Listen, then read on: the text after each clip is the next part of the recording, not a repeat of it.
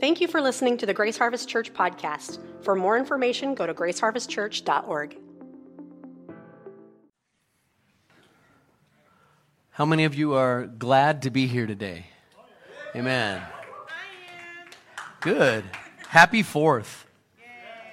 What, what a privilege we have to dwell in the nation that we're in and be able to gather here right now and worship and, and, um, and do it freely, right? We don't have to fear that somebody's going to kick down the doors and come in and arrest us because we are in, engaged in an unlawful gathering. Aren't you glad for that?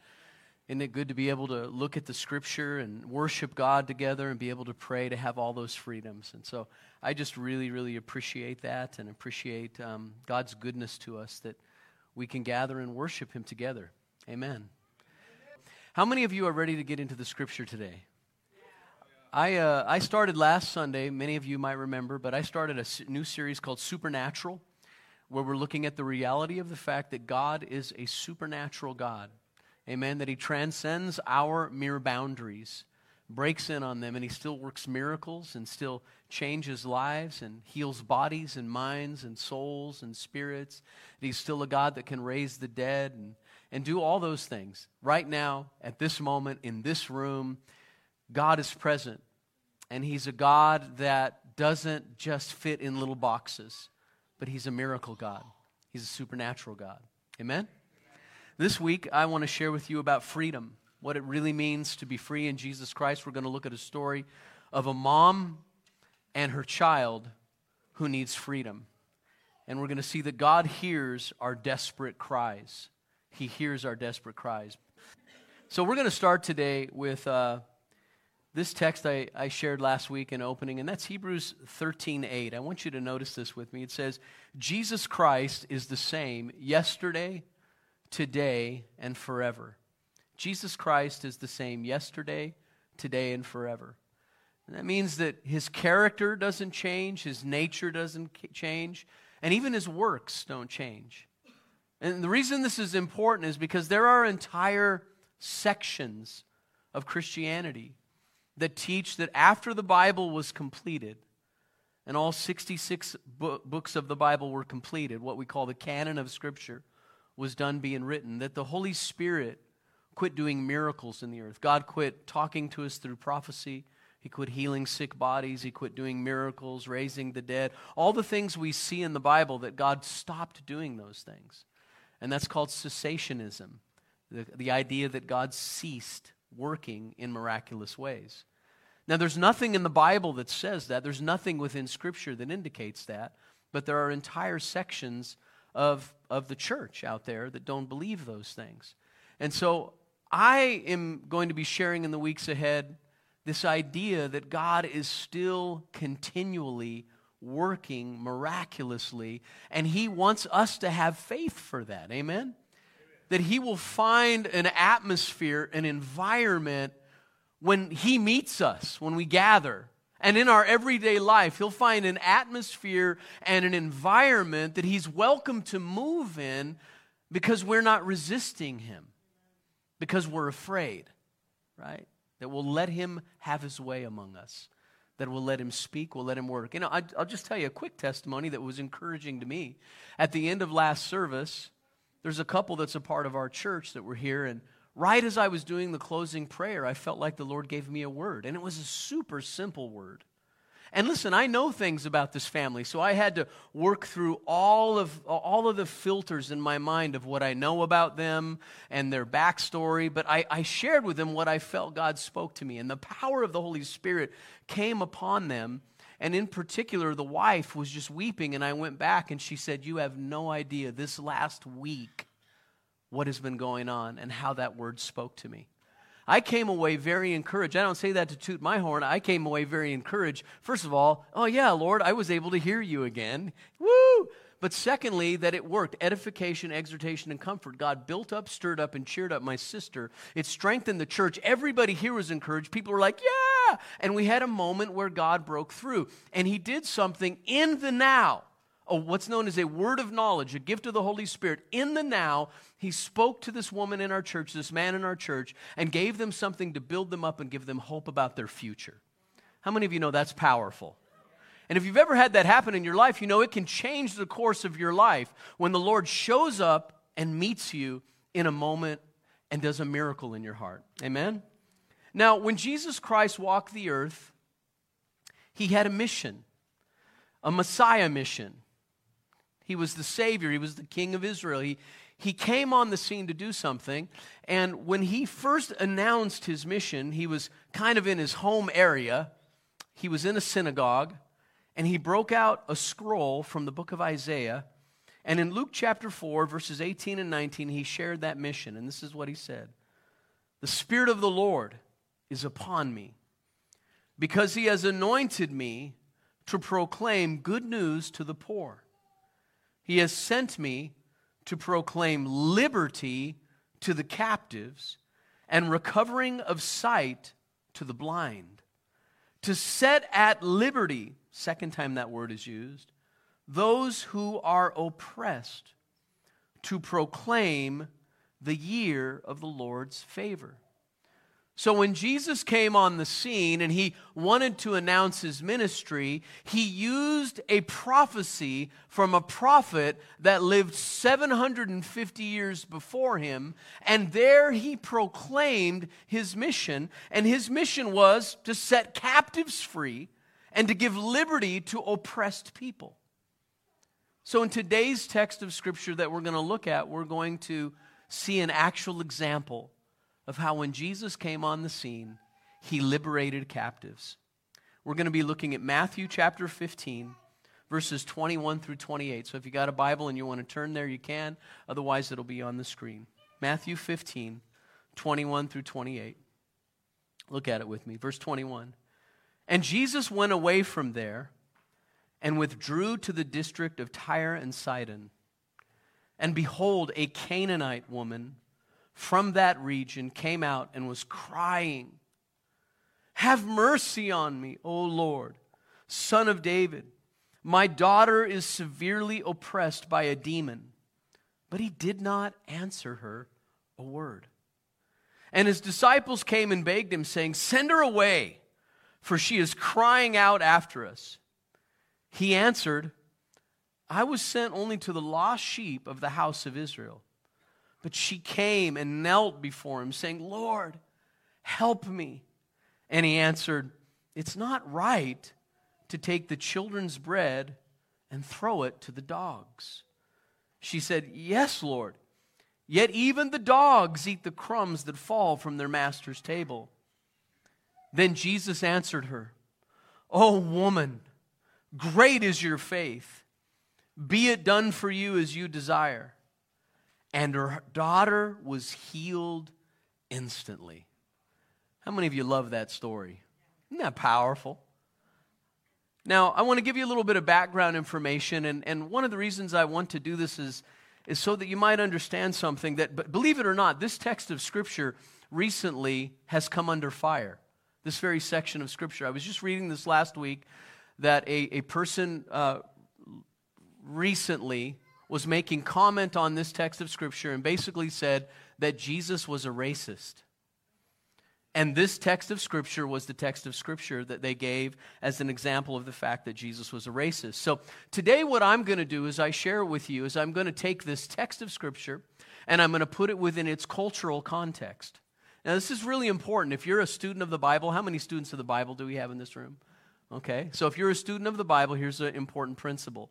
Um, we, whenever we read the Bible, all of us are engaging in something, we might not even realize we're doing it. We're engaging in something known as hermeneutics. And hermeneutics is the proper interpretation of Scripture, it's the science or the art of the interpretation of Scripture. And one of the principles within hermeneutics is you take the text of Scripture you're reading and you put it within its context. Now, there's a couple of ways you do that. The first thing you do is you read kind of the story before and the story after the text that you read you get the big picture. What is happening here in the context of everything else? But but you also gather other tools. You look into background tools so that you might understand the culture of the day, who Jesus was talking to, what was going on, so that you understand the Bible as it was written, as best as we can, as it was written to its original audience. Okay, so when we read the Bible, if our starting point is, how do I take this scripture and make it a promise for my own life? That's the wrong starting point. The proper starting point is what was happening when this was written and what was the original audience hearing? What were they experiencing? And then how do I apply what I'm reading in my own life? It's application. In, interpretation is for the time and the place and the context, application is for my life. You follow me? So, today, what we're going to do is we're going to start with interpretation and then we're going to go into application. So, here's the interpretation. The first thing it says in the text is that Jesus was in the district of Tyre and Sidon. Now, when the Bible includes certain information, it's not there by accident. When the Bible includes certain information, it was placed there by the Holy Spirit. The Holy Spirit inspired the writer, Matthew, to make sure he put in the scripture what was going on and where it was happening. This particular district was a place with a long history of conflict with the nation of Israel. Many of the people who lived in this area came from a Canaanite background. The Israelites would have hated and looked down upon the Canaanite people from this area of the world. Many of this, these people, the, the Israelites and the Jews who had once lived in that region, had been displaced and replaced, and then there had been intermarriage, and a number of things were happening, and there was a lot of violent war history, all of that in this particular region. She was a woman of Canaan, a Syrophoenician, a pagan descendant of the race of people that God told to make war against. The people that Israel were to dis- displace because they were so evil and warlike and immoral that God decided it was time for them to be out of that land and his own people to be there thousands of years before. Okay, so you have all this context going on. These people had done horrific, horrific things to the nation of Israel as well in their history. So you had these prejudices, you had, these, you had this anger, you had this violent background. That's the context for this. And then we see the cry of a mother. The first thing that happens is we see the cry of a mother. And behold, a Canaanite woman from that region came out and was crying she cried out to Jesus. In this verse, that word cried out is a Greek phrase which literally means to screech like a raven or a crow. That's kind of trippy, huh?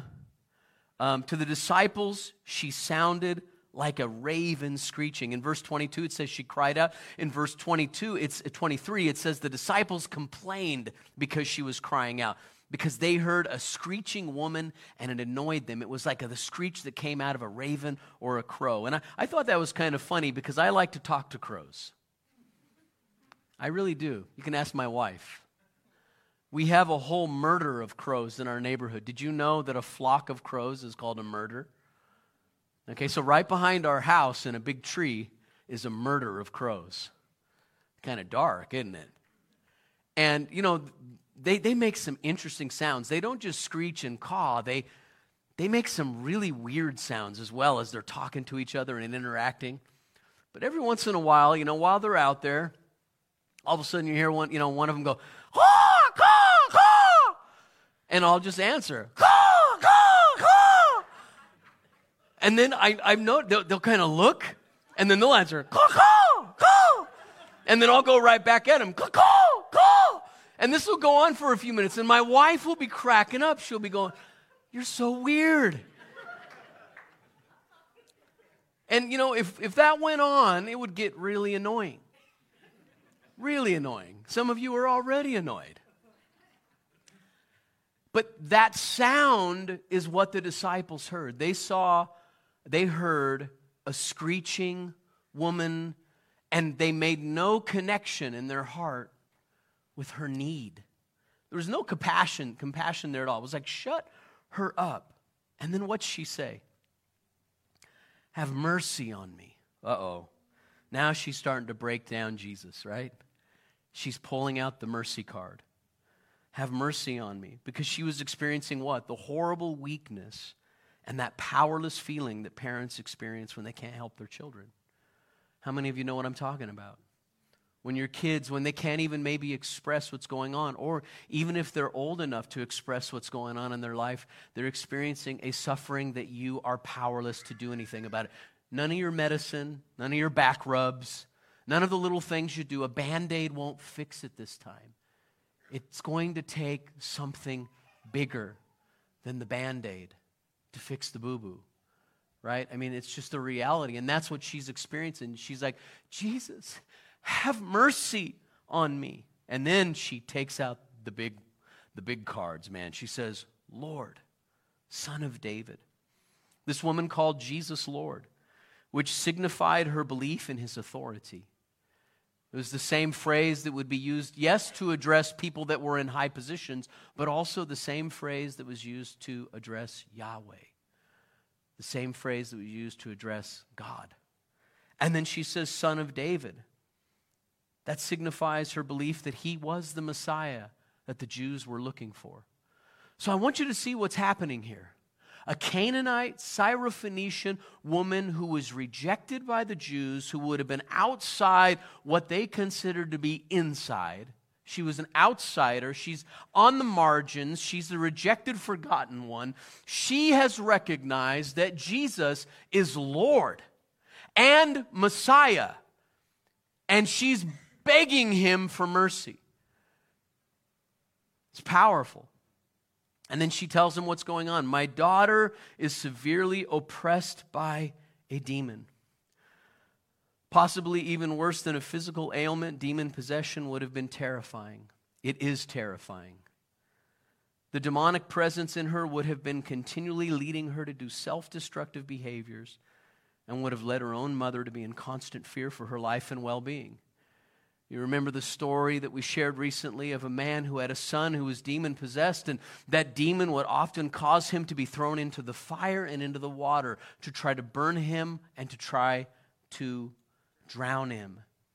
Okay, now that's what demonic possession and oppression does it leads to self destructive behavior and other destructive behavior. Its purpose is to destroy relationships and to tear away at the imago Dei. That is the image of God. You and I are the image bearers of God. And so the, the devil, Satan, he strikes at the image of God. His desire is to destroy human beings because we reflect who God's nature is. Right? And so this demon is oppressing and tearing down this woman's daughter. And you would think of that moment, right? Knowing what we know of Jesus. He was moved with compassion and he healed them. You would think at that moment that Jesus would go, okay, I'm on it.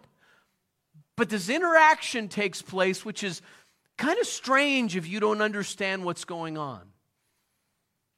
But it's really powerful if you get God's heart here. Okay, so what happens? To test her faith, She's rebuffed five times. But let me, let me just say something to you here. I don't believe Jesus is just kind of testing this woman's faith to see if her request is legit. Jesus is calling everybody around him to see what faith looks like. In other words, this test, this seeming rebuffing by Jesus, this seeming resistance by Jesus to her request is not because Jesus is cold hearted or racist or doesn't love her or any of those things. It's because he's wanting everybody around to see what faith looks like, what real faith looks like. Faith that he marvels at. You'll see it in the text a little bit later.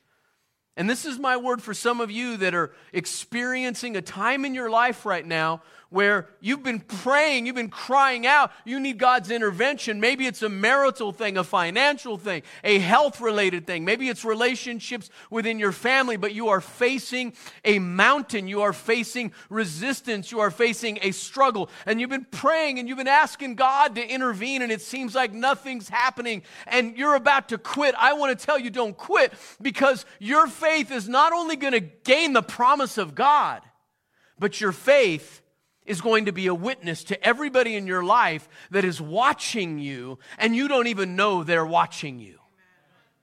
You are about to be a testimony of the faithfulness of God. And how many of you know people need to see real believers?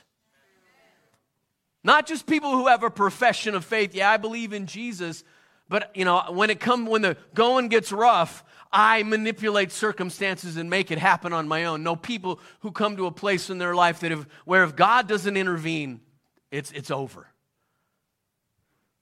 Am I making any sense to anybody? So let's look at this. Let's look at this interaction here. The first test, I guess you could say, is the test of no answer. The test of no answer. It says, He did not answer her a word. Sometimes it seems like the Lord's not listening, but He's testing to see if we are desperate and faith filled. You know, sometimes, have you ever noticed, sometimes when you're praying for something that you need God's intervention in, your prayers are pretty weak. Come on, let's be honest. You know, Lord, would you please do this and that? And, and uh, hold on, God, I got to get a cup of coffee. Yeah, yo, yo, big, big daddy, yo. Yo, man upstairs. Right? What kind of relationship with God is that? Right? Some of us, you know, we've become so casual in our relationship because we don't want to be religious that, you know, God's just like, you know, Papa, yo, what's up, big dog? No, God is God. He's holy. And sometimes what He's looking for out of us is a genuine focus on Him. Because many times what we call prayer is just kind of we're going through our list, you know, throwing up our stuff to God. And and more is happening here. God's he's like requiring, he's drawing something out of this woman. I want to see what's in your heart. I want you to expose it all. I want you to bring it all out there. This is a relationship. I want you to be as completely transparent before me as possible. Even if it's in public. I want to see your heart. And then, second test here is group rejection. And his disciples came and begged him, saying, Send her away, for she's crying out after us. The disciples obviously did not know Jesus' purpose or test for the woman, but they wanted some peace and quiet. Have you ever noticed that those guys often thought it was about them? Remember, there's another place where children were coming to Jesus and people were bringing their children to Jesus, and Jesus was getting them up on his lap and he was blessing them and he was loving on them, and the disciples were trying to stop it. Get, get, take the children. And Jesus turned to the disciples and rebuked them. He said, Don't stop the little children for coming to me, from coming to me, for such is the kingdom of heaven. How dare you keep the kids from me? This is kind of like that too. The disciples are like, She's loud. I don't like her. Keep her away from us. She's a, she's a Canaanite woman. Keep her away. Away with you. right? Test number three. This is not for you. This is not for you. Now it gets really intense. First, it's no answer, then it's group rejection. Now, Jesus answers her and says, I'm sorry, but you know, basically, I was sent only to the lost sheep of Israel. I was sent to God's people and you're not in that group, is basically what he's telling her. Jesus tells her what she already knew that is, that she's not in, but she's on the outside. The gospel was to go to the Jew first. He further tests her to see if she can yet be dissuaded. And yet, it doesn't stop. At that point, she cries the cry and the worship of a desperate mother. Verse 25, but she came and knelt before him, saying, Lord, help me. The New King James says she came and worshiped him, saying, Lord, help me. The Greek word for knelt and worship both is the Greek word which means to kneel and worship before a deity. So she comes before Jesus. Now, this is where she pulls out the biggest card of all. She comes before Jesus not just merely as a person in need, but so far she's called him Lord, she's called him Son of David, she's cried out for mercy, and now she worships. Lord, have mercy. She worshiped, help me, help me. She treated Jesus like Jesus was her God. And you would think at that point that would break him down and he'd be done. But nope.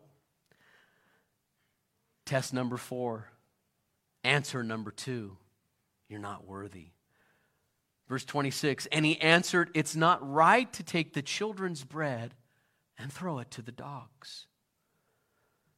Jesus just called this woman a dog.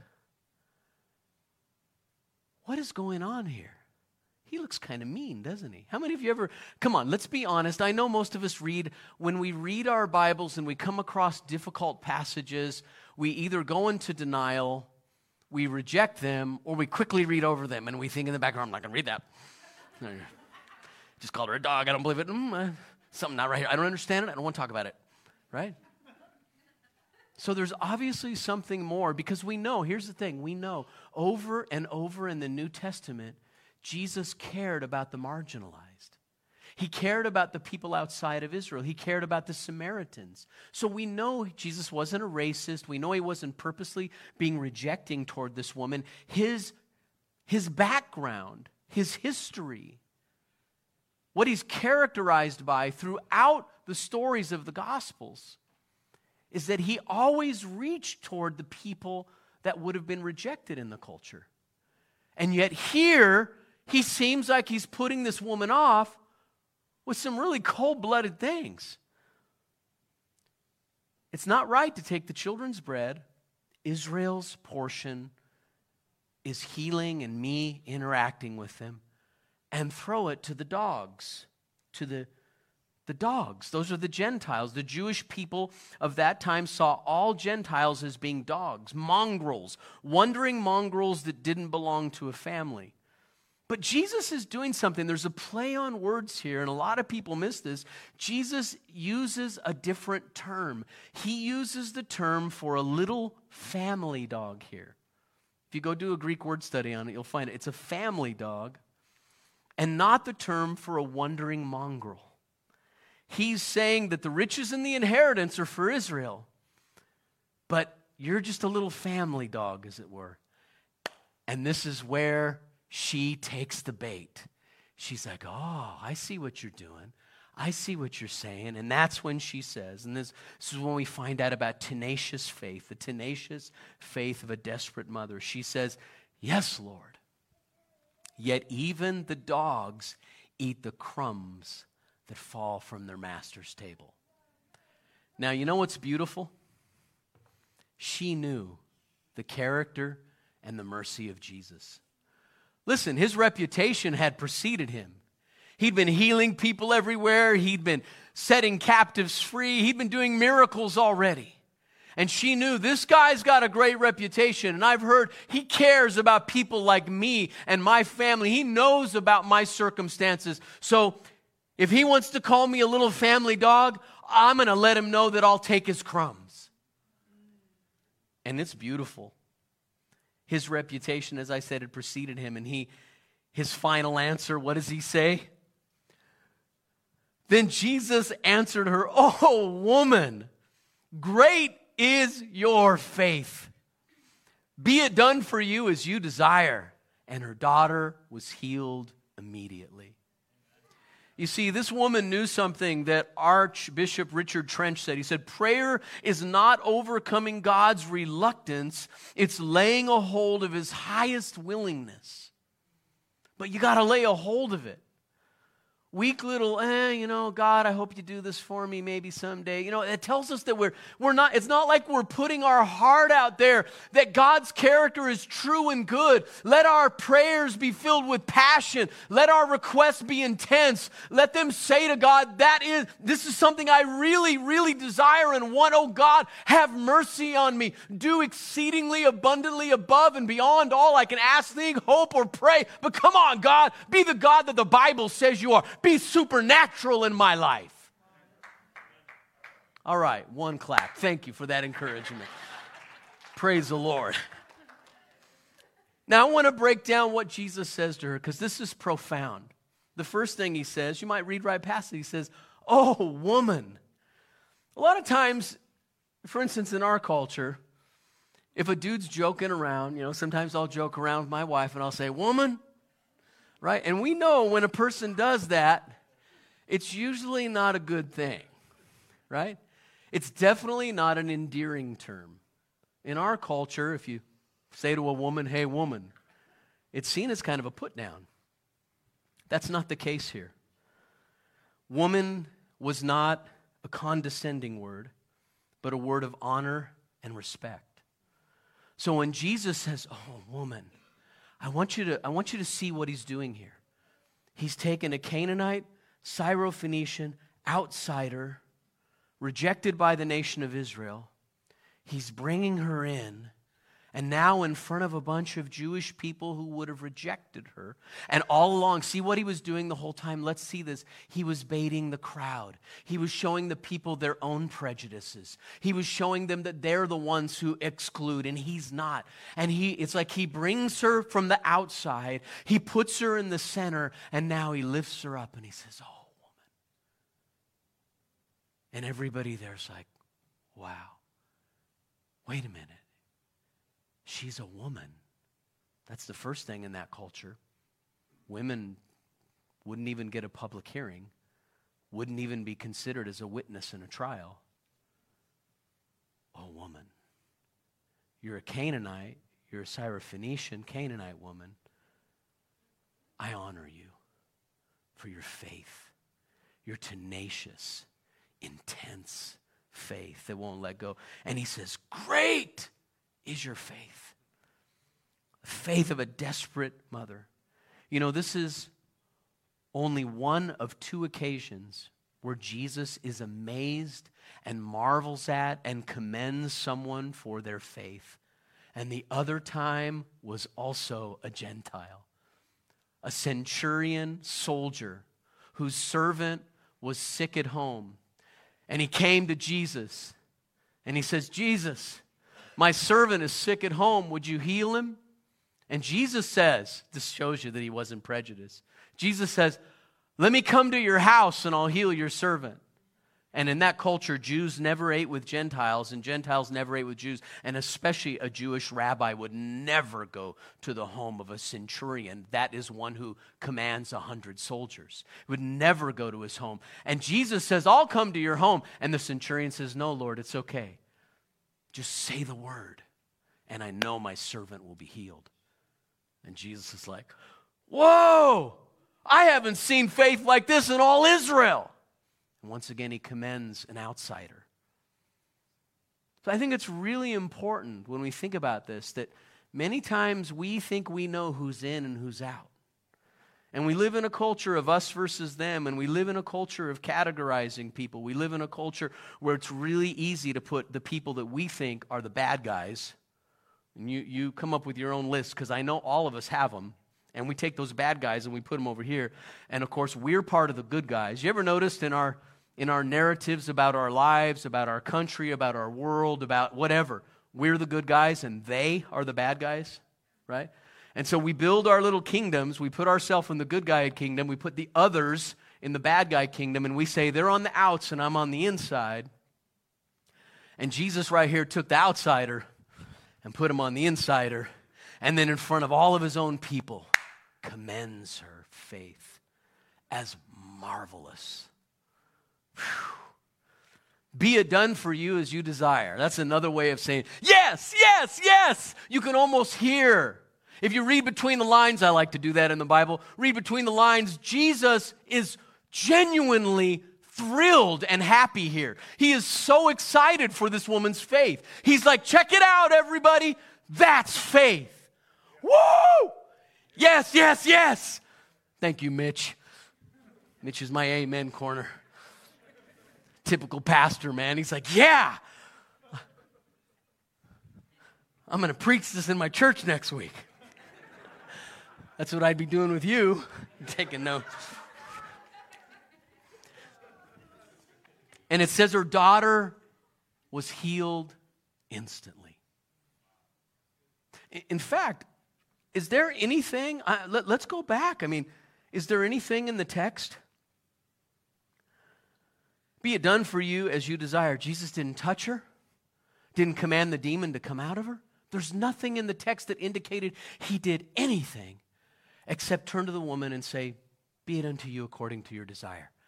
And a demon that had had a hold of this woman's daughter left her, and she was completely healed at that moment. Whew. Wow. All because an outsider woman was desperate and believed and knew who Jesus really was and wouldn't give up until Jesus said yes.